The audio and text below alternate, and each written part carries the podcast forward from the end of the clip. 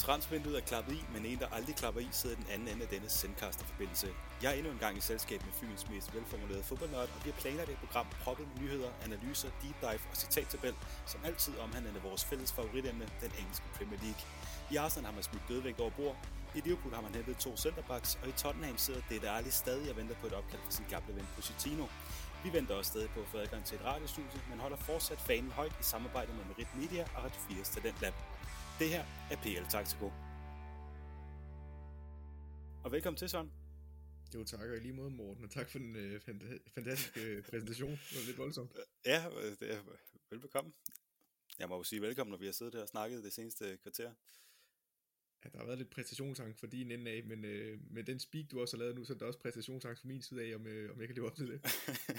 og jeg tænkte, at øh, jeg var blevet til at please dig en gang imellem, og ja, vi har et, øh, et, et tæt pakket program, som jeg også fik sagt. Så lad os bare komme i gang, og lad os starte med nogle nyheder fra Premier League. Og øh, det allermest oplagte, det er selvfølgelig at sige, at transfervinduet det lukkede mandag nat, natten til tirsdag. Og øh, ja, som vi også har snakket om, og som vi også har snakket om de seneste mange afsnit, så er der jo ikke sket det helt store. Det er mere øh, folk, der er kommet ud, end der er kommet ind i den øh, engelske liga som sagt i spiken, udsalg i Arsenal, Liverpool henter to centerbacks, og så sidder der en og, og keder sig i Tottenham stadig, som øh, var lidt af en favorit for Mourinho til at starte med, men det er han ikke rigtig længere. En, der til gengæld øh, har fået et, et godt skifte, det er fra, fra den ene Premier League klub til den anden. Jesse Lingard, han øh, debuterede for West Ham i går med to mål. Er det et røvekøb, de har gjort sig i øh, den del af London? Ja, altså så vidt jeg ved, så er det stadigvæk en lejeaftale, han er på, men det er, det er rigtig godt set fra West Ham's side. Jesse Lingard, som hvert fald under VM 2018 jo var en af dem, der i hvert fald var inde i varmen hos øh, uh, Gareth Southgate, og viste også øh, uh, prøve på sine talenter i den turnering. Og han har jo varmet lidt bænken i Manchester United, og det var først i slutningen af transfervinduet, han han rigtig fik lov til at komme afsted på en lejeaftale. Og for mig, der minder det jo lidt om den handel, Aston Villa gjorde i sommer med Ross Barkley, hvor de hentede ham på en lejeaftale for Chelsea. Øhm, der er også blevet lidt en glemt mand, og det er det samme med Jesse Lingard, også en mand, der var inde i varmen hos den engelske landsholdstrup, og blevet lidt glemt, hvad han egentlig, hvad han egentlig har af talenter og evner. Så det er rigtig godt set fra West Ham's side, og så især på en lejeaftale, der er ikke stor risiko ved at lave øh, sådan nogle ja, mindre økonomiske aftaler, øh, som en lejeaftale, øh, lejeaftale er. Og ja, netop på leje er han øh, kommet fra Manchester United, så de forventer vel, at de skal have en øh, stjernespiller hjem igen. Nu siger du også, at han spillede en, en stor rolle under VM i 2018, men han har jo været lidt i, ude i kulden i, øh, i Manchester her på det seneste. Ja, og det er ikke ens betydende med, at det genoplever hans Manchester United-karriere. Det er jeg ikke sikker på. Øh, jeg tror også, Lindgaard gerne vil have fast spilletid, det mener jeg ikke, han kan få i til United, der er andre gode spillere på hans plads, og han vil nok være en rotationsspiller. Så på den måde er det jo meget fint for ham at få en lejeaftale, der måske også kan veksles til en permanent aftale til sommer. Nu er jeg ikke lige så ind i, om der er købsoption eller noget, den dur. Øhm, men han får mulighed for at vise sig frem og måske spille sig på holdet til øh, det engelske landshold til EM, og det er utrolig vigtigt for ham. Øhm, så på den måde er det rigtig, rigtig godt set, både for West Ham og for Lindgaard, og jeg håber for Lindgaard, han kan veksle det til en permanent aftale sted, hvor han kan få fast spilletid. Og Liverpool, de henter jo de her to nye centerbacks, efter at uh, Matip, ligesom Van Dijk og Gomez er ude resten af sæsonen i, uh, i deres midterforsvar der.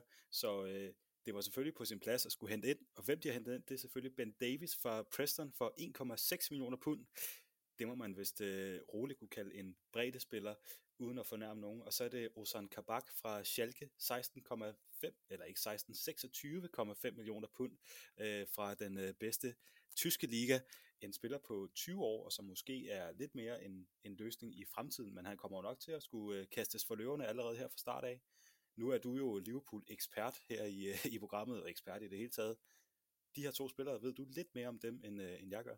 Øhm, jeg må lige starte med at rette dig først med ham, øh, Ozan Kabak, fordi øh, de har kun betalt 1, 1 million pund for ham nu øh, okay. på en aftale, øh, og så kan de veksle den til en permanent aftale, så vidt jeg har set, står den til 18-19 millioner pund.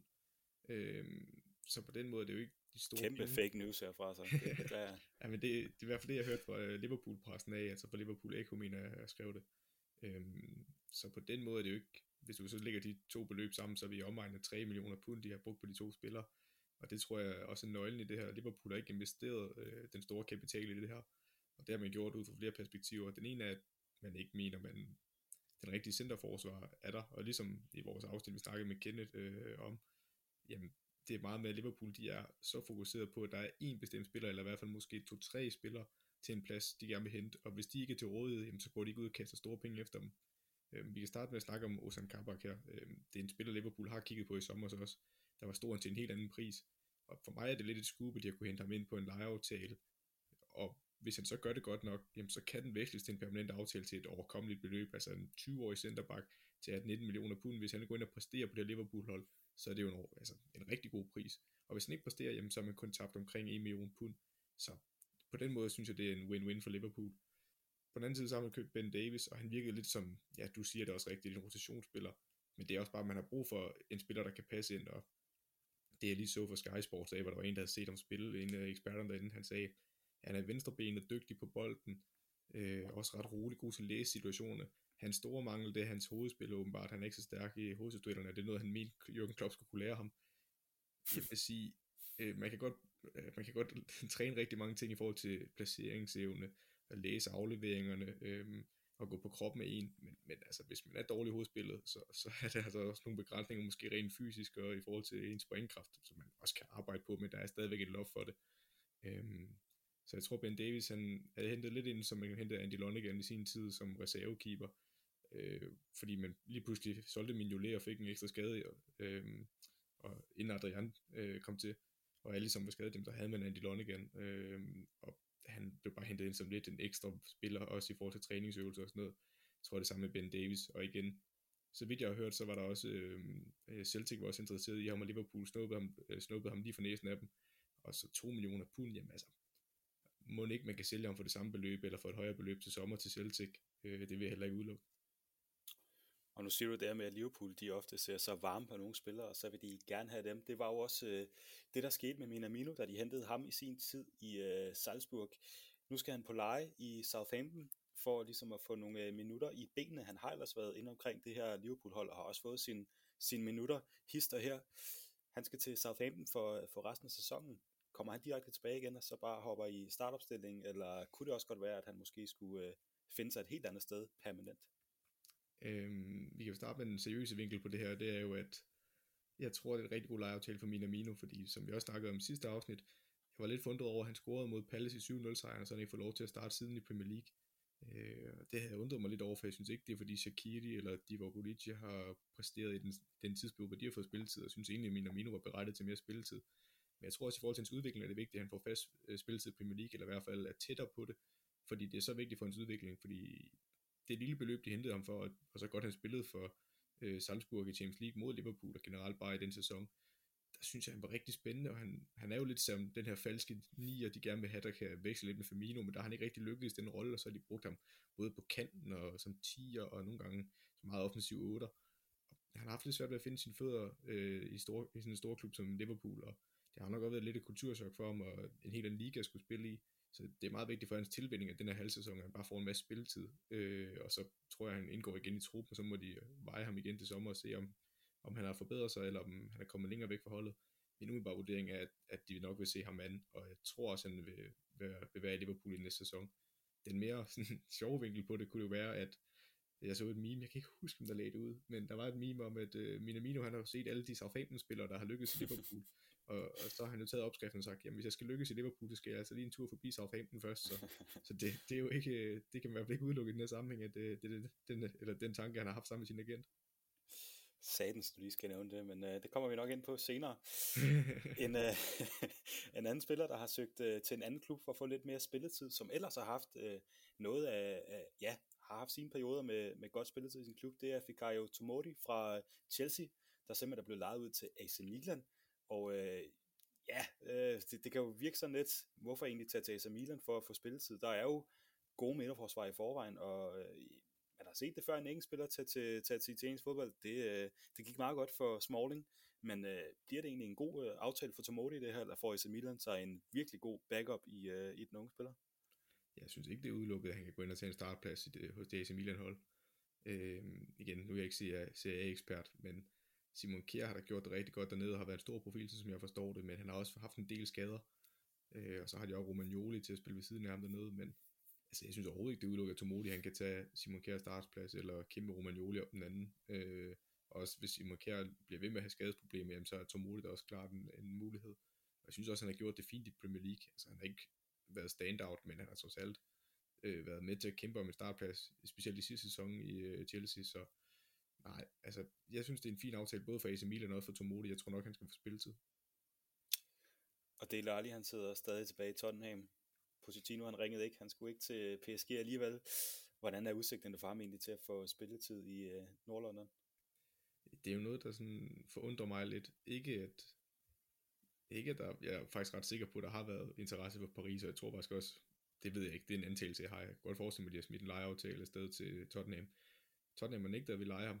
Øh, det kan man så mene, om det er forståeligt leje, når man alligevel ikke bruger ham, men med den sæson, vi har med alle de kampe, jamen, så har man næsten brug for alle spillere i seniortruppen, og der er jo ikke nogen, der kan stille spørgsmål til med det eller lige talent. Problemet er nok lidt hans attitude, som Mourinho også, hvis man har set øh, ja, den øh, serie, hvor man fulgte øh, Tottenham, og Mourinho også havde en alvorsnak til Dele Alli, der mente, at han skulle i hvert fald til at tage sig sammen og være mere seriøs omkring sit fodbold, fordi han mente lidt, at han øh, spildte sit talent. Og den, allerede der kan man jo se, at de ikke rigtig ramte hinanden i øjenhøjde, og det tror jeg også bare, det der fortsat lidt. Han blev ikke rigtig brugt, øh, udover i starten af Mourinho's Tottenham karriere, jeg jeg egentlig synes, han gjorde det rigtig godt, eller lige. Øhm, jeg kan ikke se, at der er den store udsigt til spilletid. Det skulle kun være, hvis der opstår skader, for jeg mener, der er en del andre, der står foran ham i køen. Øh, og specielt når der er sådan noget, det virker så principielt, øh, den, den måde, han, hans træningstilgang og sådan noget, det tror jeg altså ikke, Mourinho han, han, øh, han bøjer sig meget på, så jeg har ikke, altså, jeg har ikke den store fidus til, at øh, han får så stor succes i Tottenham her i foråret, og jeg tror nok, han skifter til sommer. Og så er der jo øh, det røde kort, som David Lewis fik i opgøret mod Wolverhampton, som fuldstændig vendte den kamp på hovedet, tror jeg, hvis det er godt at sige. Det bliver altså ikke omstødt øh, ifølge FA. De, øh, det kommer til at stå, og øh, det gør karantænen selvfølgelig også, så David Lewis han kommer til stadig at have fået det røde kort. Og noget vi også godt vil give øh, det røde kort, det er selvfølgelig racisme i fodbold, men det fortsætter simpelthen med at være et stort problem. Efter nederlaget til Sheffield United, så var det Manchester United-spillerne Tuan Sebe og Martial, der var offer for racisme en 18-årig ir, han har undgået straf efter at have sendt racistiske beskeder til, til den tidligere Premier League-angriber Ian Wright på grund af et nederlag i FIFA, så, så fik han simpelthen lyst til at skrive racistiske ting i hans indbakke. Og senest så er det altså Southamptons uh, Alex Jankiewicz, der har modtaget racistiske beskeder på sociale medier, efter at den kun 19-årige midtbanespiller blev øh, udvist kort efter kickoff i sin Premier League startdebut i opgøret mod United, der så endte med et 9-0 nederlag til, til Southampton. Og simpelthen, det er, det er jo noget, der skal, skal gøres noget ved, og det ønsker den engelske regering også. De har bedt de her sociale medieplatformer om at gøre mere for at stoppe det og straffe de her racistiske kommentarer på deres platform. Og hvis ikke det sker, jamen, så kan de her sociale medieplatforme simpelthen se frem til større bøder, og det kan løbe op i billions of pounds. Og øh, ja, hvad der er, som skal gøres, det, øh, det ved jeg ikke, om du har et bud på, men i hvert fald så kan vi vist godt blive enige om, at der skal gøres noget ved det her. Ja, absolut. Altså det, øh, det er så forkasteligt, og jeg kan blive så vred over at se det.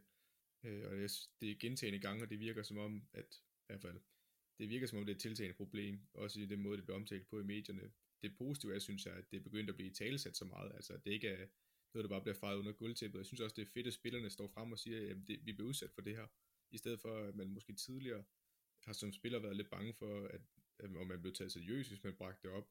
Øh, jeg synes, det er så vigtigt, at vi får det i talesæt, og der skal gøres noget ved det. Det kan der altså ikke have nogen tvivl om det kan simpelthen ikke være rigtigt, at fordi man måske som Jankovic får et dumt rødt kort, eller man ikke spiller den bedste kamp, så er der altså ikke nogen måde, at man kan retfærdiggøre på, at der skal være racistiske øh, altså, udtalelser om en. Og det kan være så hårdt, at det, det hører ingen steder hjemme. Øh, jeg synes, den tankegang er så fjern, at man kan finde på at reagere på den måde. Men der er åbenbart nogle mennesker i verden, der, der, der har det her vanvittige synspunkt, og ja, lad os bare få dem ud af fodbolden. Det, det, det kan kun gå for langsomt. Helt klart, det er opfordringen herfra. Og på den øh, seriøse note, så lad os øh, runde nyhederne af, og så lad os gå videre til de kampe, vi har udvalgt i den her omgang. Og vi har jo selvfølgelig haft to spillerunder, siden vi sidst sad her. Øh, to spillerunder plus minus en kamp. Vi øh, havde en efter vi optog, så er der en kamp, der netop er gået i gang mellem Chelsea og Tottenham, som vi så desværre ikke kommer til at se i hvert fald første halvleg af. Vi må se, hvor, hvor hurtigt vi kan gøre det i dag. Nu fik jeg i hvert fald sænket os ved overhovedet ikke at kunne finde ud af at, at indtale en startspeak, så lad os bare komme i gang med den kamp, vi, øh, vi har først på tapetet. Det er Arsenal og Manchester United. Et kæmpe opgør, som sidst i uh, spillet mod hinanden, jamen der var det Arsenal, der lige tager, tog en, en smal 1-0'er, og den her gang, der blev det et 0-0 opgør. Og uh, det kan jo lyde noget så kedeligt, men øh, var det i virkeligheden det, sådan? Jeg synes ikke, det var en kedelig kamp overhovedet. Altså, jeg synes, der er rigeligt med chancer. Man kan ikke stå, der er ikke nogen af holdene, der kan stå og sige, at de ikke øh, havde chancen for at vinde den her kamp. Øhm, jeg synes, den bølgede meget frem og tilbage. Altså, begge hold har i hver deres perioder, hvor de kan med rette sige, at vi skabte chancer, og vi havde spillet. Øh, om det så var på kontraangreb, eller om fordi de rent faktisk havde possession, og øh, opbygningsspillet presset helt op på modstanders banehalvdel. Øh, jeg synes faktisk, det var en underholdende kamp. Øh, lidt utroligt, der ikke blev scoret i den her kamp, for der er i hvert fald en, jeg kan i hvert fald nævne to-tre chancer hos begge hold, hvor jeg mener, øh, de bør score. Ja, og, og inden kampen, hvad, hvad havde du så forventet? Altså sidst, der var det jo lidt også det her med, at, at begge hold ikke skulle våge for meget, og så ender Arsenal altså med at tage en, en smal 1-0'er. Havde du forventet, at det skulle blive så tæt, og ja, egentlig på en måde ikke chanceløst, men i hvert fald målløst? Jeg havde nok ikke forventet, at det ville blive målløst, men jeg tror også, det er min... Altså jeg er ikke i tvivl om, at Arsenal gerne vil, når de går ud og spiller mod øh, de fleste hold. De vil gerne ud og have bolden og styre spillet. Øh, det tror jeg ikke, der hersker nogen tvivl om. Det er kun mod meget få modstandere som Liverpool eller City, hvor de egentlig stiller sig tilbage. Øh, så kan vi så snakke om, at de gjorde det lidt imod Manchester United sidst, men jeg synes stadigvæk, at de har, altså, det er klart været til at tage ved med det her hold. Så er der et Manchester United hold, der igennem en årrække nu, specielt under Ole Gunnar Solskjaer, har været rigtig skarp på kontraangreb og kommer hurtigt afsted i deres om, eller efter deres omstillinger. Øh, så man kunne godt forvente, at det var lidt det kampbillede. Jeg synes, hvis Manchester United virkelig skal tage det skridt, som fansene rigtig gerne vil have, og det er også en mulighed i år, og virkelig skal op i kammermesterskabet, så er det også en kamp, de rigtig gerne skal vinde, og gå ud og være det bedste hold i, fordi Manchester City, hvis de møder Arsenal, jamen, der tror jeg ikke, der er nogen, der skal nogen tvivl om, hvem der er det bedste hold, og hvem der gerne vil styre kampen. Og det savner jeg lidt for Manchester United. Jeg synes egentlig, at de skaber nok chancer, men jeg synes, de skal dominere Arsenal mere, end de gør. Ja, og hvis man skal tale om, at der var nogen, der, der dominerede, så var det vel egentlig mere, øh, mere ja, nu ved jeg ikke, nu sidder jeg også med et par farvede briller, men, men burde den ikke have tippet lidt til, til Arsenals side, hvis der egentlig skulle have været en vinder i den kamp her? Åh, oh, det synes jeg er skarpt at sige, fordi jeg synes også, at Cavani han har to gigantiske chancer. Altså, vi kan jo tage den ene i hvert fald. Jeg kan ikke huske, om det er det 58. minut, hvor han egentlig får bolden lige omkring kanten af lille felt, og han skal reagere hurtigt på den, det er med på. Men han når jo afslut øh, på indersiden af Bernardino, og alligevel så går den forbi øh, stolpen. Det, det kan næsten ikke lade sig gøre så tæt på mål. Øh, og så kan jeg være enig om, at Willian også har en kæmpe chance, og der er flere undervejs også. Øh, men jeg tror egentlig, uafgjort er et færre resultat, også øh, mål på chancer. Og tror du også, at øh, begge managers vil være fint tilfredse med, hvordan øh, ja, både det, det spillede ud med, at de fik et point hver, men også hvordan deres, deres hold ligesom var på banen? Og jeg synes, det er svært, fordi hvis vi kigger på den her Premier League-sæson, så i forhold til pointantal, der er Arsenal, de er simpelthen nødt til at vinde nogle kampe her, hvis de skal op og rigtig tro top 4 nu. Øh, det kan godt være, at det ligger tæt op i top 4, men der er simpelthen for langt for Arsenal, og sådan nogle indbyrdes kampe her mod nogle af dem, der ligger i top 4, dem bliver de simpelthen nødt til at vinde, hvis det, hvis det skal lade sig gøre i år at komme i Champions League-kvalden, eller kvalificere sig til Champions League. Omvendt Manchester United, jamen, hvis de skal nå at indhente City, så er det altså også gerne en kamp, de skal vinde. Øh, igen, der er ikke nogen, der siger, at man skal gå ud og slå Arsenal på udebane. Det, det er et svært sted at spille. Øh, også mod et godt Arsenal-hold. Men men hvis du virkelig vil op og vinde mesterskabet over, hvor der er en gylden chance for det år, når der er så mange, der snubler omkring den, så er det altså også gerne en kamp, man skal vinde, inden City begynder at stikke for meget af. Øhm, og så igen, jeg tror bare, at for mit synspunkt, så handler det også meget om den her Premier League-sæson, hvem der har det, det ypperste topniveau. Det er ikke en kritik af Manchester United, man kan også se, at de går ud og smadrer Southampton 9-0. Øh, man kan så kigge på det her Southampton-hold, og alle de begrænsninger, de havde af det tidlige røde kort, men det skal ikke til noget fra, at, at Manchester United bare giver dem kniven og, og kører dem over. Øh, det er imponerende men jeg synes stadigvæk, at City for eksempel, de, de har adskilt sig fra resten af det her mesterskabsfelt. Altså, der er, de er bare det bedste hold i Premier League i år, det er jeg slet ikke i tvivl om. Der er et Liverpool-hold, som med deres skader og den måde, deres offensiv fungerer på lige nu, jamen der kan de ikke være med op ved City. Jeg synes stadigvæk, de har, når de rammer deres topniveau, kan de være med op, men det gør de alt, alt, alt for sjældent i den her sæson.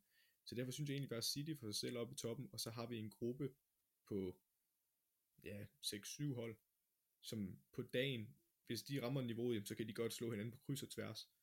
Øhm, men det er simpelthen for ustabilt generelt. Og et, der synes jeg både United og Arsenal hører til, og der vil jeg så sige, forskellen på de to hold, det er, jamen United, de er mere stabile end Arsenal.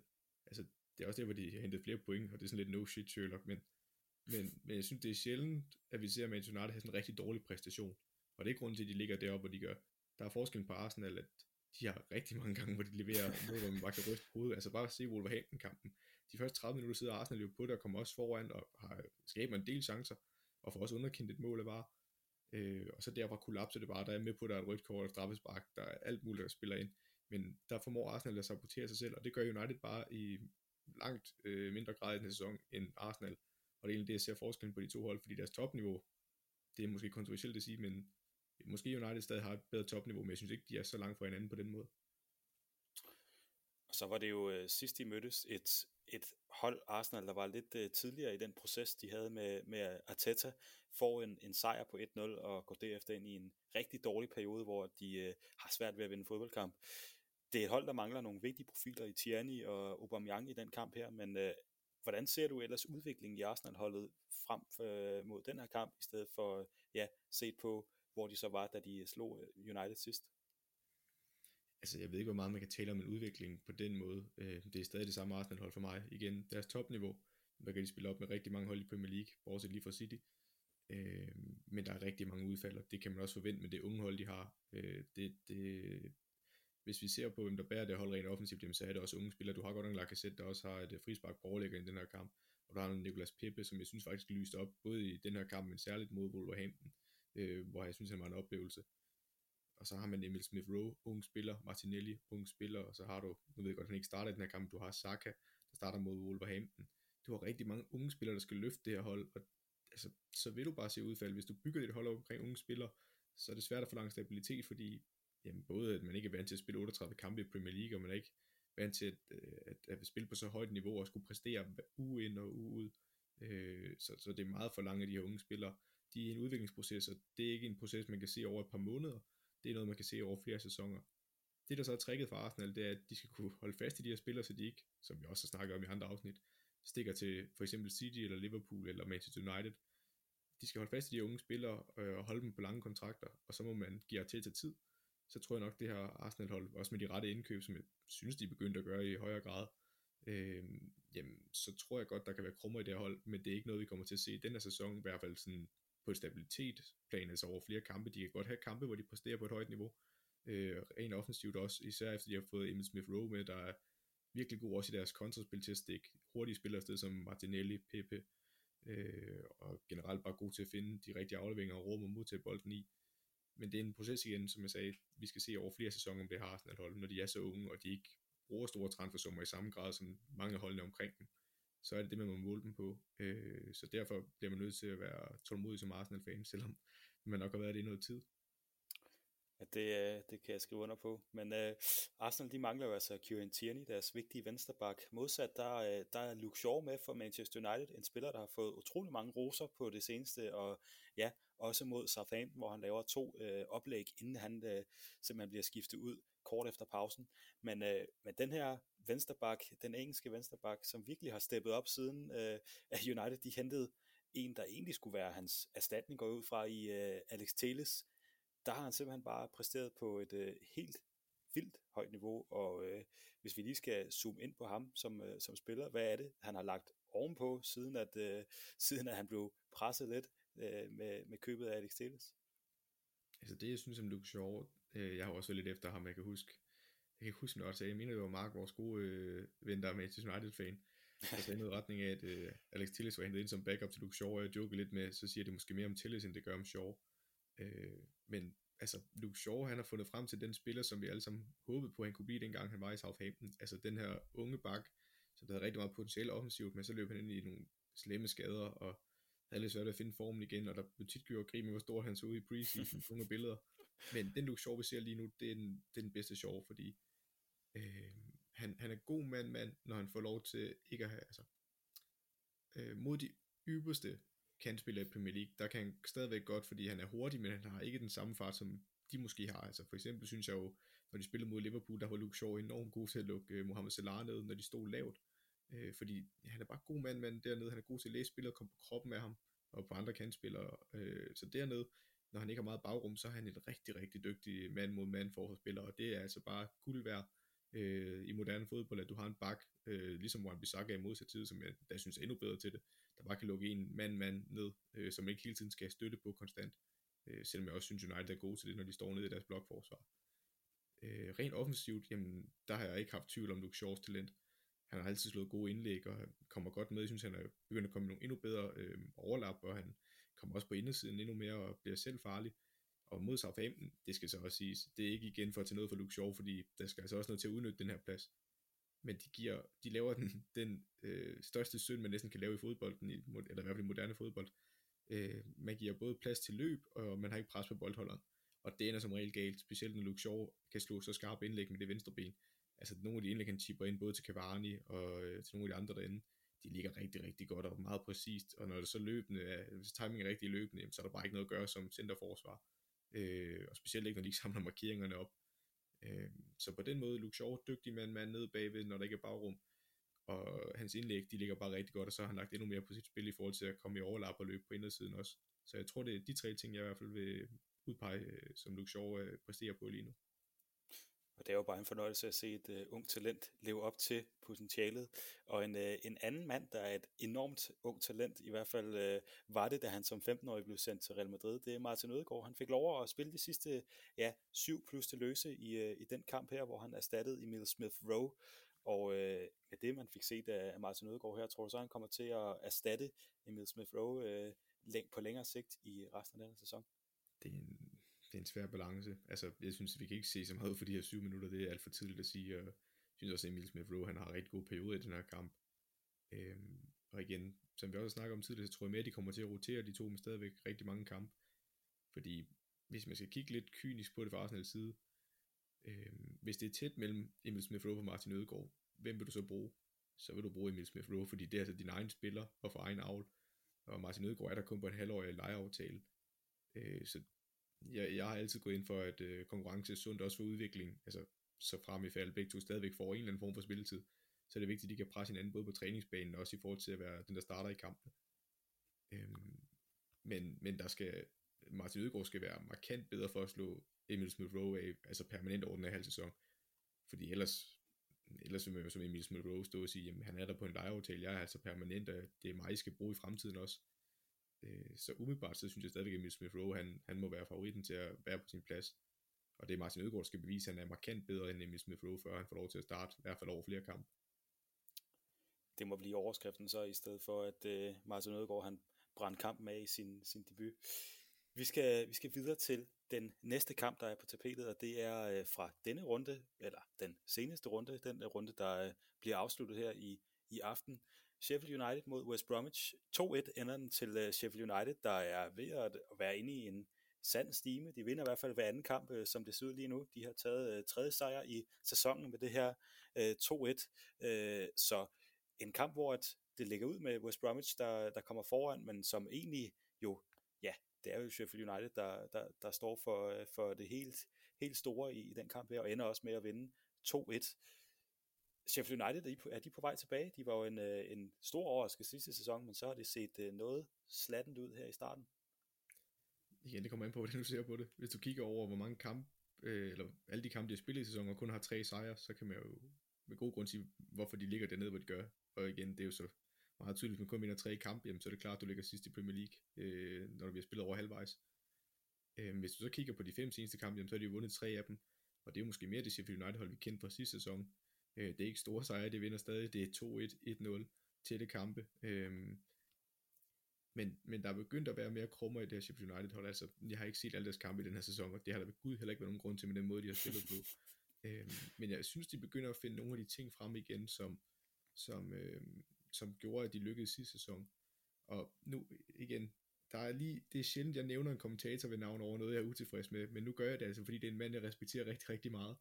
Øh, den kære Martin Jørgensen, øh, en fantastisk fodboldspiller, selv også en dygtig kommentator. Det er slet ikke, altså, han, han, han ved nok mere om fodbold, end nogensinde kommer til i, i takt med hans karriere, øh, og har spillet på højeste niveau. Men hans analyse af det her Sheffield United hold, synes jeg i bedste fald var mangelfuld, fordi det han pegede på som det, der har gjort, at de ikke har præsteret i år, det er fordi, de ikke har haft øh, Dean Henderson på mål. og, og der vil jeg sige, jeg er ikke i tvivl om, at Henderson er en markant bedre målmand end Ramsdale, og der kan også være nogle point, han kunne have reddet. Men det ikke, hænger altså ikke sammen med, at de næsten ikke har scoret nogen mål, og det gjorde de godt nok heller ikke sidste år. Øhm, men så dårlig har Ramsdale altså heller ikke været, og jeg er ikke ved Gud ikke den største Aaron Ramsdale-fan. Men, men at pege på målmanden som det største problem, altså jeg vil pege rigtig mange andre steder hen på det her hold, før at jeg vil pege på, at målmanden er der en, at de ikke har Henderson i år, der er en del af det. Det er da uden tvivl. Men det er ikke den største. Altså en af de største ting er for eksempel, at de har haft Jack O'Connell nede i deres center for at få skadet hele sæsonen stort set. De har også manglet øh, John Flick på midten, som også i den her kamp lyser op som en af de få kreative midtbanespillere, der faktisk ikke bare en box-til-box spiller, men kan også stå nogle rigtig gode afleveringer, og også selv er målfarlig.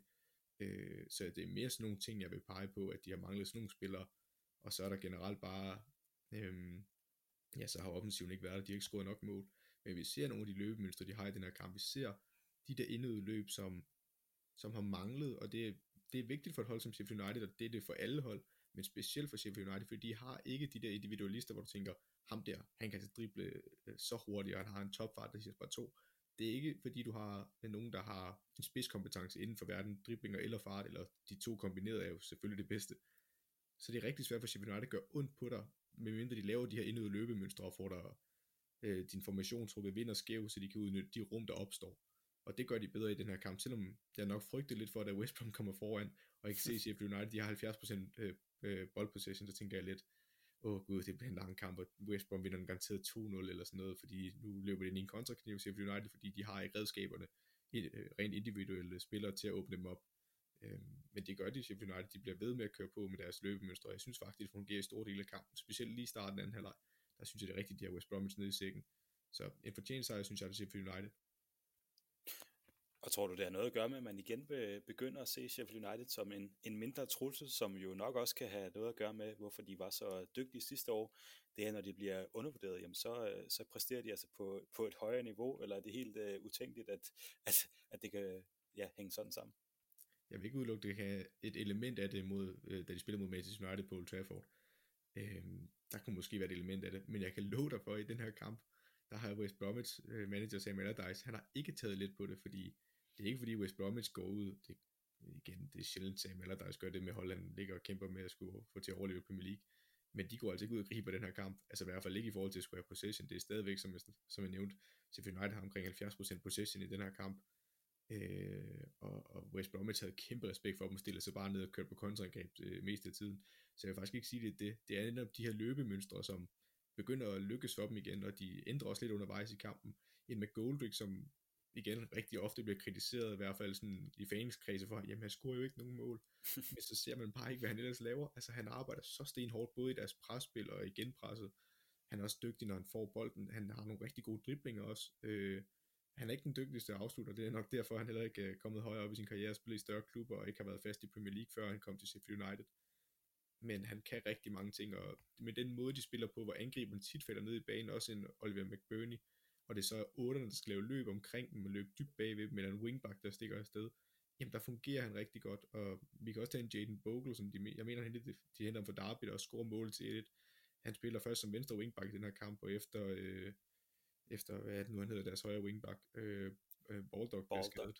Ja, der rykker han over på højre side, hvor han også hører mere hjemme.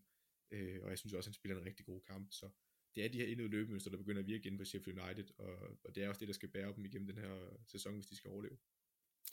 Men Goldrick, han er vel lidt sådan en uh, Alexandra Lacazette uden uh, målene? Øhm, jeg synes, lidt stille der. ja, altså jeg synes, jeg synes Lacazette er en markant bedre afslutter. Altså jeg ved, at du siger uh, uden målene. Øh, og så vil jeg også mene, at Goldrick faktisk er en bedre presspiller end Lacazette. Øh, igen, det er jo så et par meter, jeg er med på, eller kan sætte en helt anden liga end uh, med Goldrick.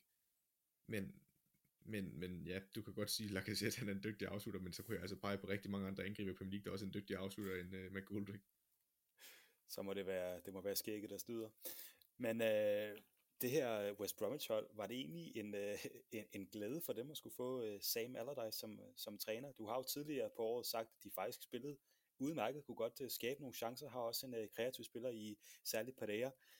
De stiller sig op i en 4-4-1-1, og som du siger, jamen, så har de masser af respekt for det her Sheffield United hold, og står jamen jo langt tilbage på egen halvdel, som Big Sam er så kendt for. Altså, nu vil en pragmatisk mand som Sam Allardyce jo men, jamen vi scorer et mål, øh, hvor de har, altså det er, en, det er egentlig tre chancer, hvor Ramsdale redder de to første, hvor han giver en dårlig retur på, på den første, så kan jeg ikke huske, hvem det der kommer og samler op, men den redder han jo også, og så kommer øh, Matt Phillips løbende og sparker ind i top mål. Og de har jo en chance med, at Ramsey laver en kanonredning. Jeg kan ikke huske, om der har den afslutning for West Brom, men det er i hvert fald helt tæt ind under mål øh, på en aflevering på tværs. Jeg tror, det er Matt Phillips, der slår et fladt indlæg, og han leverer en klasseredning ind i målet af Aaron Ramsdale. Det var imponerende at se. Øh, så på den måde, der vil Samuel der sige, at vi skaber to store chancer, vi burde score to mål, og derfor burde vi have vundet kampen. men der vil jeg jo så sige, Sheffield United, det er et hold, der ligger under dig i Premier League. Jeg synes, de vil aldrig være et possession-baseret hold, West Brom, og de vil være et kontrabaseret hold, men at du har omkring 30% possession, i hvert fald langt ind i kampen, ah, det synes jeg er lidt af en forlidt erklæring, fordi hvis du har det mod, West, eller mod Sheffield United, hvem pokker i Premier League skal du så have øh, mere possession imod end hold, der ligger under dig i Premier League, når du ligger næst sidst. Øh, og jeg tror, det jeg mener med det West Brom hold tidligere, det var, at de har en solid defensiv under Sam Allardyce. Jeg synes egentlig også, mod, eller Slaven Bilic havde det i perioder, øh, og jeg ved ikke, hvor meget Samuel Allardyce egentlig gjort det at holde bedre. Men, men man må også bare huske, og det er det, jeg ikke rigtig forstod ved det her West Brom hold, de fyrede Slaven Bilic så tidligt. Altså, jeg havde ikke forventet, de overlevede med det materiale, de har. Det må jeg bare kende. De har ikke brugt de store summer penge, og da de rykkede op, der synes jeg, at det var en flot oprykning af West Brom, og var der også en trup, der skulle ligge og kæmpe om oprykning. Men det er ikke fordi, jeg står og tænker, at det her hold, det er altså for godt til at rykke ned fra Premier League. Tværtimod. Øh, jeg synes, spiller for spiller er der i hvert fald, i hvert fald 18 andre hold i Premier League, der har en bedre trup. Og nok også 19. Altså, jeg synes virkelig, det er måske sådan en mål på spiller for spiller. Der er det, der er det, der er det, det dårligste hold i Premier League. Og så igen, altså deres offensive plan er jo ikke eksisterende, udover at de kører kontraangreb og har nogle gode dødbold. Og igen, når man så møder hold omkring sig, jamen, så bliver det bare for ensformigt hurtigt, bare stille sig ned hver gang, og så satse på kontraangreb. Øh, den kan tage en så langt, det har reddet Samuel Allardyce før, jeg tror bare ikke, det gør det i den her omgang. Nej, og de ligger jo øh, nede i bunden på nedrykningspladserne med 14, 12 og 11 point, Fulham, West Brom og Sheffield United. Burnley ligger fjerde sidst med, med 22. Det er altså, ja, hvis jeg kan matematik, 8 point op fra, øh, fra Fulham til, øh, til Burnley. De her tre hold, der ligger i, i, i nedrykningszonen nu, er det også de øh, tre hold, der kommer til at, at rykke ned? Er det egentlig en på sin vis ligegyldig kamp mellem Sheffield United og West Brom, som bliver, bliver spillet her? Altså, jeg synes, det med overvejende sandsynlighed i hvert fald, de her tre hold rykker ned. Jeg synes, de eneste, der er en, der jeg vil sige, West Brom er ret sikker på at rykke ned igen. De skal garanteret, så kommer de rendende til sidst og laver et eller andet magisk overlevelse, når jeg lige kalder dem og, begraver dem. det er jo begge Samuel. Ja, det, det skulle ikke undre mig, men altså hvis jeg med min mavefornemmelse for de her hold, og jeg vil igen sige, at jeg skal se noget mere til Fulham, øhm, men umiddelbart så vil jeg sige, at de eneste, der har, fordi ud fra det, Sheffield United leverede sidste år, det de leverer lige nu, så synes jeg faktisk, de har krummer i sig. Jeg ved bare ikke, om grøften er blevet for stor, det er den måske nok op til de andre, også fordi at det kræver rigtig meget, at Newcastle og Burnley går i stå, før at både Sheffield og Fulham kan komme op, eller bare en af dem. Øhm, og især efter Brighton lige tog to sejre i træk mod øh, Tottenham og Liverpool, så blev det rigtig, rigtig svært for de her hold. Men jeg vil ikke sige, at det var en ligegyldig kamp overhovedet, fordi hvis Sheffield United havde tabt den her til West Brom, jamen så var de døde og begravet. Øh, den her sejr giver dem dog lidt liv, øh, og så, ved jeg, så er jeg med på, at West Brom de kun ligger et point foran, eller ligger et point foran Sheffield United, så det kan virke underligt at begrave dem. Jeg synes bare, at Sheffield Uniteds topniveau er markant højere end West Broms. Øhm, så de eneste, jeg sådan reelt kan se overleve her, det er Sheffield United. Og igen, jeg tror bare med alle de kampe, de tabte i starten af sæsonen, at der, der er simpelthen for langt op. Og nu nævner du det selv. Brighton har vundet de uh, seneste to kampe, så lad os bare uh, gå videre til det, der er sidste punkt på, uh, på ja, dagsordenen for, uh, for det her punkt.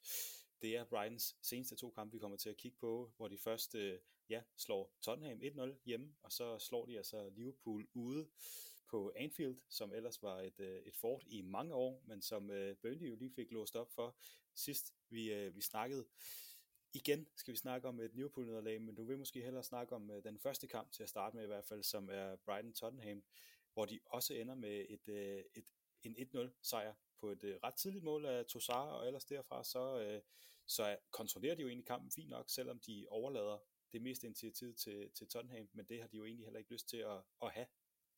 Nej, ikke på det tidspunkt i kampen i hvert fald, og slet ikke mod den modstander. Jeg synes, du er inde på, at Burnley de går ud og slår Liverpool 1-0, øh, og det igen, det var en kæmpe præstation af Burnley, og den defensive organisation var fantastisk. Men jeg har jo tidligere erklæret min kærlighed til det her Brighton-hold øh, i sidste sæson også, hvor du øh, i hvert fald tit har stukket til mig over det hele det ikke. Det er jo øh, faktisk dit hold jo. Du er jo mere ja. Brighton-fan, end du er Liverpool-fan. Det synes jeg er stærkt at sige, men sådan rent som fodboldelsker, der er kæmpe fan, specielt af Leeds også af det her Brighton-hold. Og det er lidt af, af den grund, at jeg synes altid, at det er sværere at være det hold, der skal skabe spillet altså det er sværere at være dem, der skal prøve at lukke et forsvar op, fordi igen, det synes jeg i hvert fald er ren fodboldlogik. Det er sværere at bryde et forsvar op, når der står 11 mand nede på øh, en kvart fodboldbane, end det er at skulle angribe en halv fodboldbane med mand mod mand, eller med hurtige spillere. Øh, så det Brighton gør, det er lidt naturstridigt, at dit hold, der ligger nede i bunden af rækken, og stadigvæk gerne vil være dem, der er i possession og prøve at åbne et hold op. Og igen, man kan sige, at begge kampe, jamen, der har både Tottenham og Liverpool mere possession end Brighton, og igen, det er jo ikke det, man bliver målt på, om man har possession eller ej Men det, jeg synes, der er fedt ved Brighton, det er, at de tør have bolden. At de er ikke bange for, at når Tottenham og Liverpool kommer i pres, jamen tit og ofte spiller de faktisk ud af det pres. Og specielt kampen mod Liverpool, der var de rigtig gode til at spille sig ud af Liverpools pres, og det kunne man tydeligt se frustreret et hold som Liverpool. Øh, så på den måde synes jeg, det er rigtig fedt. Og også, hvis du kigger på XG'en for kampene, øh, de her to, de har haft mod hold, der har ambitioner om at skulle med i James League og Liverpool, der er forsvarende mestre, jamen altså, der forventer man jo ikke, at Brighton går ud og skaber flere chancer, men hvis du kigger på XG'en for understat.com, øh, altså expected goals, hvor mange mål de forventes at score i de her kampe, de chancer, de skaber, jamen mod Tottenham, der er den på 1,77, hvor Tottenham kun er 0,37.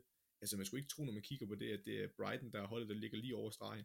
Og igen mod Liverpool på Anfield, en kamp, som altså jeg kan ikke huske, hvor mange hold, der har været på Anfield, og haft en bedre XG end Liverpool. Det er i hvert fald ikke særlig mange, hvis du ser på den sejrsteam, de har haft, i hvert fald inden Burnley kom til os.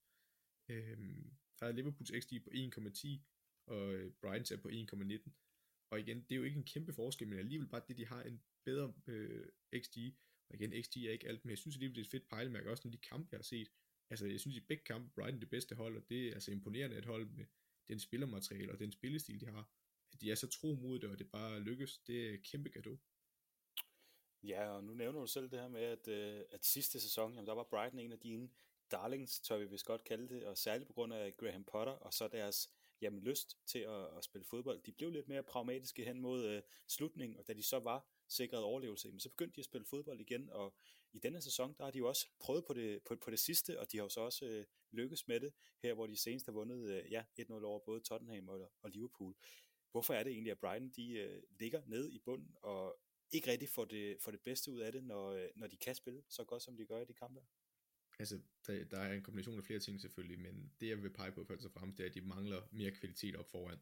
Altså både Trossard og Mopé er dygtige spillere, men der er ikke nogen af dem, der går ud og scorer 10-15 mål i en sæson. Øh, de mangler dygtige afslutter, og nogen, der kan det ekstraordinære op i modstandernes felt.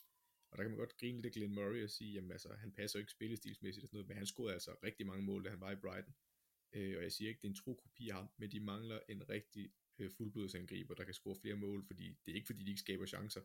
Vi så dem også mod Manchester United tidligere i sæsonen, hvor jeg også synes, de sagtens skulle have taget point og burde måske have vundet kampen, men de brænder for mange chancer. Øh, og igen, altså de scorer kun to mål de her kampe, og de skaber ikke et hav af chancer på Anfield. Øh, jeg synes, de skaber flere mod, øh, mod Tottenham, som XG også viser. Øh, men de mangler nogen, der kan score, fordi de har også, altså i den kamp mod Brighton, eller i den kamp mod Tottenham, der har de også en kæmpe afbrænd af Aaron Connolly, hvor den bliver spillet på tværs, hvor han egentlig er spillet forbi Judis, og aldrig vil bare kaste sig ned i en glidende takling. Der kunne Connolly godt have været mere kølig at sparke op i nettet, eller i hvert fald som minimum sparke den over ham, eller lavet en skudfind. Øh, så, så det er det, de mangler. De mangler simpelthen nogen, der kan afgøre kampene for dem, fordi det er ikke fordi, de ikke skaber chancer, det er ikke fordi, de ikke kan være med rent kvalitetsmæssigt andre steder på banen. Og hvis vi lige uh, zoomer ind på Liverpool-kampen, fordi at Tottenham, jamen, de er jo et uh, notorisk dårligt hold, som uh, også er bagud til Chelsea netop nu, kan jeg, kan jeg afsløre for dig. Så, så Liverpool, da de taber til, til Burnley, der tør vi vist godt sige, at, at Liverpool på en måde tabte kampen frem for at Burnley vandt den. Selvfølgelig så, så skal man ikke tage noget fra Burnley, når de trods alt uh, formår at vinde 1-0, men det var mere, som jeg også kunne fornemme på der sidst, Liverpool, der overhovedet ikke spillede op til deres niveau, og så et Burnley-hold, der, der havde også lidt heldet med sig. Man skal selvfølgelig også, også, også opsøge det, men i den her kamp, er det egentlig Liverpool, der er dårlig, eller er det bare Brighton, der er et godt hold? En kombination af begge ting. Altså hvis jeg lige som både ekspert og fan må rant lidt over Liverpool først. Altid. Øh, jeg var lidt efter Shaqiri i sidste afsnit, og det bliver ved med at være, fordi det er akkurat de samme problemer i den her kamp. For mange boldtab, selvom man kommer i nogle af de rigtige rum. Forskellen er, i den her kamp, der opstår han, får han ikke lige så mange af de rigtige rum, og igen, der er rigtig mange, der underpresterer for Liverpool i den her kamp synes både Milner og Thiago, øh, de laver ikke de løb ud bag ved øh, Brightons wingbacks. Vi kommer også ind på det i min deep dive, men de løb derud, altså det kan du ikke forlange af en Thiago, for det er ikke den type spiller, han er. Altså, i min mening, der skulle han bedst ligge som sekser, og bare fordele spillet. Han skal jo ikke være sådan en box-til-box spiller, der skal ud og lave dybdeløb ud bagved. Det er slet ikke hans spillestil. Du kan også se det på ham flere gange. Og jeg skal nok også komme ind på det senere. Øhm, men hvis vi igen zoomer ind på det her Brighton-hold, så har de fuldstændig læst det her Liverpool-hold rent taktisk, der lukker de fuldstændig ned for Liverpools angrebsspil, og så kan mange sige, at modstanderens hold har læst Liverpool, øh, og de løbemønster de laver. Men der er ikke nogen, der har skræddersyet deres defensive roller så godt, som det her Brighton-hold har. Altså det vil jeg alligevel stå ved. Burnley, de lykkes med, at de står i deres blokforsvar 4-4-2, som de gør i rigtig mange kampe. Øh, og det er bare en, en sikker opskrift på succes mod mange af de store hold, eller i hvert fald det bedste bud, Burnley har på det. Jeg synes, Brightons måde at lukke Liverpools rum ned på var meget mere effektiv. Altså hvis jeg kigger øh, nøgtern på den her kamp, der har Liverpool måske to chancer. De har den Jordan Henderson slår en lang bold hen over toppen til Salah, øh, lige inden for de første par minutter, hvor Salah stresser i afslutningen og lopper den over for mål. Øh, og derudover, jamen, så har de en til, hvor det er Trent, der kommer til baglinjen, hvor det er flot afspil af Liverpool, og den bliver lagt øh, med en cutback på tværs til Salah. Der kommer meget pludselig til ham, men jeg synes stadigvæk, at afslutningen er for dårlig, at han skyder over mål. Men det er de to ting, jeg kan pege på hele kampen, Liverpool skaber chancer på. Ellers så er det Brighton, der står, altså igen, Brighton har ikke mere possession, men når Liverpool ligger pres på dem, jamen de tør godt spille sig ud af det meget af tiden. De kender også deres bedø- eller besøgelsestid, når de kan sparke langt, men de er rigtig kølige på bolden, og især deres midtbane, synes jeg er så imponerende. Bissouma er både blevet rygtet til Liverpool og andre store klubber i Premier League. Han er rigtig dygtig derinde som sekseren, og så Pascal Grosse og McAllister, de er altså meget gode tekniske og har en rigtig, røg, øh, rigtig høj øh, sådan spilintelligens og spilforståelse. Øh, og det lykkedes de også med i den her kamp. Altså, igen, kæmpe respekt til det her Brighton-hold. De gik ud og var det bedste hold på Anfield. Øh, og det er der altså ikke mange hold, der kan sige i den sæson, at de bare har været bedre end Liverpool. Er det der, Morten?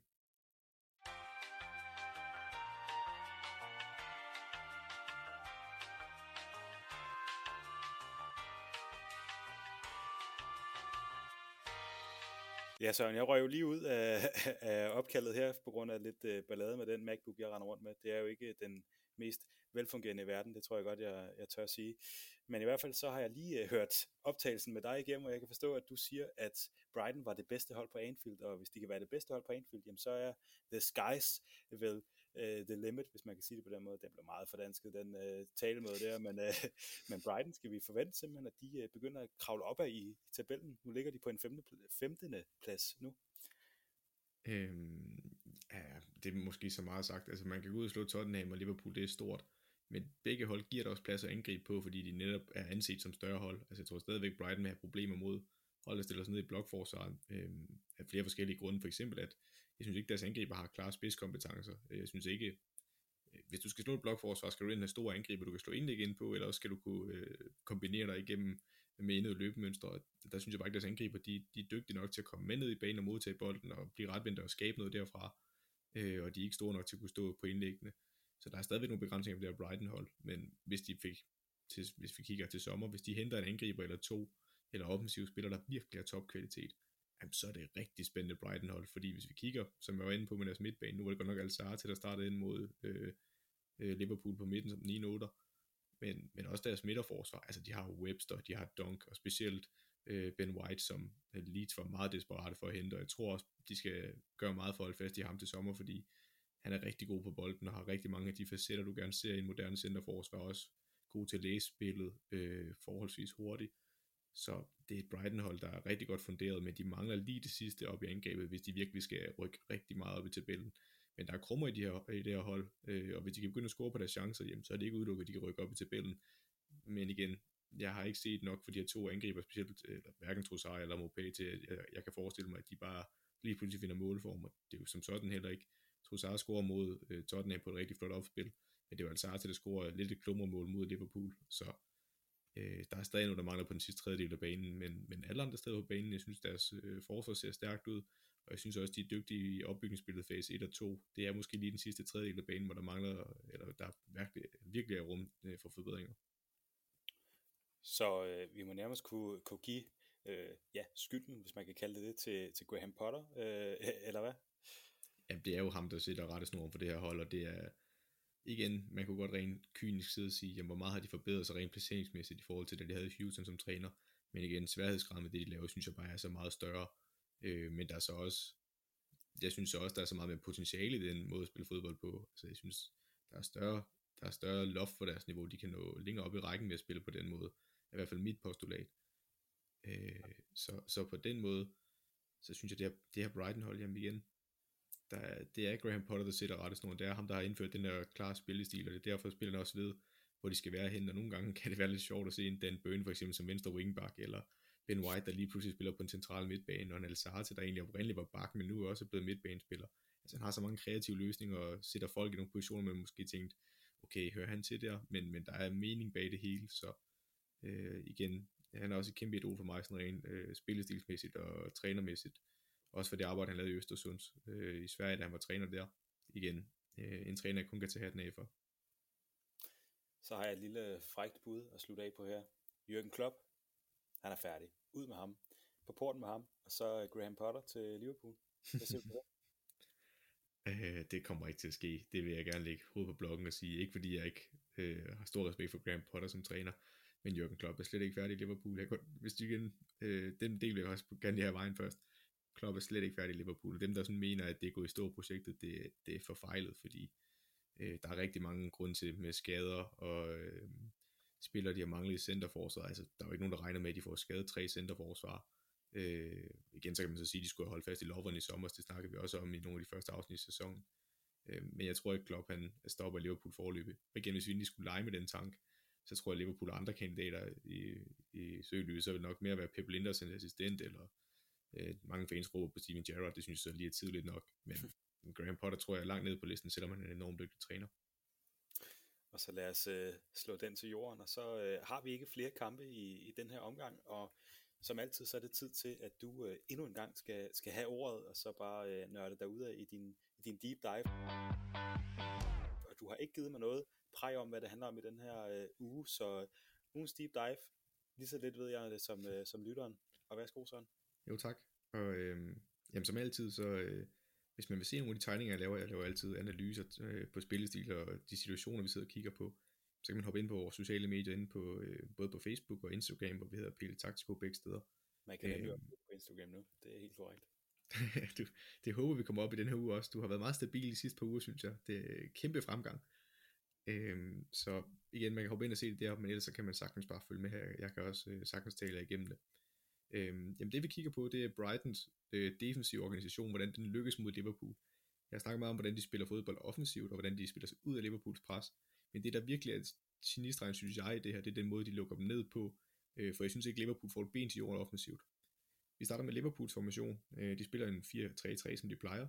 De har Keller her på mål, Trent Alexander-Arnold som højre bak, Nathan Phillips som højre centerback, Jordan Henderson som venstre centerback, Andy Robertson som venstre bak, Gino Wijnaldum som sekser, Thiago Alcantara som højre 8, James Mille som venstre 8, Firmino på toppen, Salah til højre som kant, og Shaqiri som kant til venstre. Så har vi det her Brighton-hold, som skiftede, de spiller egentlig en 3-5-2 i den her, og falder i perioden ned og dækker op i en 5-3-2. Og det er det, vi skal kigge på. De har Sanchez på mål, så har de Ben White som højre centerstopper, Louis Dong som, vent, eller som øh, central centerstopper, og Webster som øh, venstre centerstopper.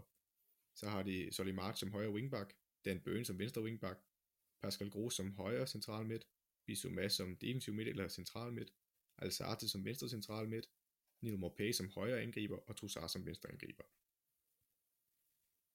Det vi skal se på nu, det er to situationer, hvor vi har snakket om i sidste afsnit, hvorfor Liverpool ikke lykkes, øhm, så hvis man er mere interesseret i det, så kan man gå ind og se vores sidste deep dive. Men i den her kamp, der er det de samme rum, som Liverpool gerne vil opsøge med de løbemønstre, der ikke fungerer. Øhm, I den her situation, der har James Milner, altså, det bliver nok nødt til at sige først, Liverpools 8 har to funktioner i den her formation. Enten så skal de løbe dybt øh, i bagrummet på, øh, mellem Brightons højre centerstopper, eller øh, højre eller venstre centerstopper, og wingback. De skal løbe dybt derned og så modtage bolden. Eller også skal de gå ned i opbygningsspillet og falde ned ved siden af centerstopperne og være øh, med i opbygningsspillets fase 1 og 2. I den her situation, der er det det sidste, vi snakker om. James Milner, han har bolden lige op øh, på Brightons banehalvdel øh, i venstre side, og lige kommer over midterlinjen. Han spiller bolden frem i venstre side, frem mod Andy Robertson, der står helt ude ved kridtstregen. Derudover der har man Shaquille, der gerne vil ind i det her halvrum, som er der, hvor Liverpools kantenspiller bliver mere sådan mellemrumspiller, og det er det rum, de gerne vil udnytte, det er mellem modstanderens, øh, i det her tilfælde øh, brede centerback, i det her tilfælde det højre centerback, og modstanderens wingback, øh, modstanderens centrale midt i højre side, og den centrale midt. Den lille firkant, det rum vil Shaqiri gerne ind i. Så når bolden bliver spillet ud på Robertson, så løber han ud i det, den lille firkant, der vil have bolden. Men det har Brighton fuldstændig læst på inden den her kamp. Så det vi ser her, det er, Robertson modtager bolden fra Milner, og i det øjeblik, der farer Solly March op på Andy Robertson. Så han dækker ham mand-mand, og han kan ikke rigtig, fordi at March han er op på ham så tidligt, at Robertson kan ikke nok komme op i fart, og han er ikke øh, ret vendt helt. Så han kan ikke rigtig få lov til at drible på ham. Det, der så er interessant her, det er, at øh, den højre centerstopper, Ben White, han skubber rigtig højt op. Så det vil sige, at den firkant her, vi har, det her mellemrum ind i firkanten, jamen det forsvinder egentlig. Samtidig der har man øh, den højre centrale midt øh, Pascal, eller Pascal Groß, der falder lidt ned i banen, og du har Bissouma, der skubber ud i banen inden for det centrale rum. Så den her lille firkant, den bliver utrolig lille. Sandy Robertson kan ikke spille ind på Shaqiri, øh, og det eneste rum, der er, det er bagrummet. Men når Liverpools 8, som vi var inde på i vores snak i kampen om, at Thiago og Milner ikke løber ned i det rum, jamen så er der ikke nogen, der bruger bagrummet, så kan Brighton tillade sig at skubbe rigtig højt op og lukke rummet, så øh, Liverpools kantspillere ikke kan få bolden derinde. Og det, jeg synes, der var forskellen fra Burnley-kampen for eksempel for Liverpool, det var, at kantspillerne som Salah, Mané, Shaqiri, de kunne godt få bolden, og blive retvendt derinde, og så lukkede Burnley rummet ned bagefter. Altså her, der giver Brighton slet ikke muligheden for at blive retvendt derinde, eller overhovedet at modtage bolden. Og det synes jeg er så godt set af Graham Potter. Og igen, det, det samme vi egentlig har, altså den her sekvens, den slutter så af med, at Robertson spiller bolden tilbage til Milner, der så slår en dyb bold til øh, Robertson, der foretager et nyt løb. Men igen, den høje linje bliver ikke udnyttet her, fordi at Sanchez han er hurtigt ud af målet og får fat i bolden. Og det kan de fint leve med, så længe målmanden er klar nede bagved. Øhm, den anden situation, som vi har taget med her, det er stort set samme situation, bare i højre side, hvor det så er Trent, der er på bolden. Han har lige krydset over på Bryans banehalvdel i højre side. Han vil spille bolden ud i højre side til Mohamed Salah, der står helt ude ved kridtstregen, og så har vi Thiago, der vil ind i det halvrum, som før blev brugt af Shaqiri. Nu i modsat side, så er det bare halvrummet i venstre side, altså mellem centerbakken og venstre wingback. Øh, og igen, Brighton gør akkurat det samme. Den bliver spillet ud på Salah, og så kollapser de rummet. Det vil sige, at Dan Burn han flyver op på Salah, så han ikke kan få lov til at komme op i fart. Samtidig er der støtte fra den venstre centrale midt i Alzate, og så har vi øh, øh, Webster, der løber op helt i ryggen på øh, Thiago, sammen med Bissouma, der skubber med derud. Så igen, den her lille firkant, det rum her, det bliver totalt kollapset. Så Salah har ikke nogen at spille her, han bliver nødt til at spille den baglæns igen. Øh, så på den måde øh, kan de her to sekunder vise, jamen Brighton, de lukker det rum, Liverpool gerne vil spille i, og det bagrum, som Liverpool så egentlig får af Brighton, jamen det kan de ikke finde ud af at udnytte, for der er ikke nogen, der laver løb derude. Og igen, fantastisk taktisk detalje af Brighton og øh, Graham Potter, det er så godt set. Og igen en fantastisk deep dive fra, fra din side. Er du ikke bange for, at Pep Guardiola han lytter med, og så øh, simpelthen får dæmmet fuldstændig op for det her angribende Liverpool-hold på, øh, på søndag, når de to hold møder hinanden? Jeg tror, at Pep Guardiola igen, han ved så meget mere fodbold, end jeg gør, og jeg tror, han har rigelige værktøjer til at gå åbne det her Liverpool-hold op, og som Liverpool-fan, der er jeg faktisk ret bekymret for den kamp. jeg vil dog hellere sidde her med dig, end jeg vil uh, sidde med Guardiola, men uh, det kan du tage.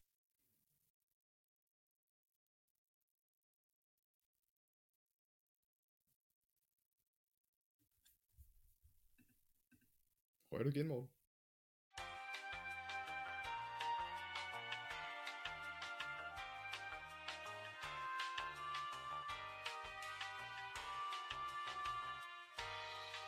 Min MacBook, den øh, bliver ved med at, at, at drille. Jeg var ellers lige ved at roste, det ved jeg ikke, om, øh, om du nåede at få med. Jeg sagde, at øh, jeg vil hellere sidde her med, med dig, end med Pep Guardiola, så øh, om du nåede at få den med, det, det skal jeg ikke kunne sige. Men i hvert fald, så lad os øh, hoppe videre til citattabellen lad os bare runde det hele af med det samme. Jeg er også ved at være lidt øh, konfus og, og rundt på gulvet oven på alle de her tekniske nedbrud. Men i hvert fald så øh, tror jeg godt, du ved, hvad det er, jeg har taget med til dig i dag, fordi du fik selv nævnt det tidligere, og øh, satans, men det er altså det, der kommer til at, at være ugens citat, fordi jamen, øh, det er genialt. Det er Kieran Canning, som på sin øh, Twitter skriver, rigtig nok, som du sagde det tidligere, Fair play to Minamino for realizing the best way into Liverpool team is playing for Southampton. Der, der beklager jeg jo klart, at, øh, at jeg ikke øh, at jeg lige rammer citatet mellem det eneste citat, jeg egentlig smider i dag. Øh, det, det er selvfølgelig min fejl for min tid. Jeg skal bare blive over på min banehalvdel og, og, og nørde rundt i stedet. Ej, det kunne, øh, det kunne klæde dig. Men, men, men, men, jeg synes, det var et fremragende citat. Øh, jeg, synes, det var, ja, jeg synes, det var sjovt, og ja, det var også der, hvor jeg selv tog det med. Men øh, igen, jeg skal nok holde mig på min banehalvdel fremadrettet. Jamen, det er helt i orden. I hvert fald så kan du få lov til at vælge, hvilken øh, banehalvdel vi øh, skal have den her op i, og jeg kan simpelthen fornemme på dig, at det er, det er den positive. Det havde jeg også regnet med øh, fra start af, og selvfølgelig, når du så selv vælger at komme med den og øh, sabotere min del af programmet, det eneste, jeg sådan set står for. Øh, så, så hvor langt op skal vi egentlig? Jeg vil så sige, at du, øh, du er velkommen til at hoppe ind i deep dive næste gang, og bare rive min deep dive over med en eller anden taktisk analyse. Det, det, det må jeg finde mig i. Men, men ja, jeg synes, det er en du skal også lige være med til at, at rate den her, fordi jeg er jo farvet af, det er en klar Liverpool-vinkel. Og så det er jo, øhm. at det jo er dig, der egentlig kommer med citatet til at starte med. Så det er vel egentlig mig, der skal vurdere, hvor højt loften skal. Ja, så tager du min rolle. Det synes jeg klart, at det vil klæde Men jeg tænker, at vi skal, vi skal godt op af. Jeg er jo også den, der kan sidde og, og, og, og kigge lidt på det hele her. Så hvis jeg siger, at den skal over den, der hedder øh, Honestly, I don't know the rules, they change for Kevin De Bruyne. Hvad siger du så? Ja, det er ikke helt forkert sat, men det er tæt. Jeg kan, jeg kan godt gå med til den er lige over. Og så er den øh, lige under P- Peter Crouch, der siger, at hans arme, de vil altså have givet øh, straffespark væk hver weekend. Ja, det synes jeg er rimeligt. Ah, men det er perfekt. Så kommer der også til at være lidt øh, grafisk arbejde fra min øh, side, for at kunne få det til at passe ind der. Men øh, det er jo perfekt, så har jeg også noget at lave øh, i, i den her omgang. Så øh, vi ender simpelthen med, at øh, Kieran Canning med sit fair play til Minamino kommer til at, at få en plads i den helt positive ende af, af tabellen, og så lad os øh, skynde os rundt af, inden min øh, MacBook den går ud endnu en gang, eller hvad den ellers skal finde på. I hvert fald så øh, skal vi som altid, selvom vi ikke sidder i studiet, takke Merit Media, så skal vi også takke Radio 4 Talent Det kan vi sagtens, fordi de gider åbenbart stadig at spille det her, selvom kvaliteten den er ja, dalende, og nu begynder der simpelthen også at være øh, tekniske problemer, men uh, om ikke andet, så finder den vel stadig vej til, til den frekvens. Og så vil jeg simpelthen også uh, smide en kæmpe tak til Sendcaster. Det ved jeg ikke, om du vil være med på. Og de er, det er the real MVP, der holder os kørende i alt det her pandemi og nedlukning. Det er det nemlig. Og så uh, ja, vil jeg sige tak til dig. Selv tak, Morten. Og tak til dem, der lytter med. Og så, ja, det er torsdag aften, men uh, rigtig god weekend.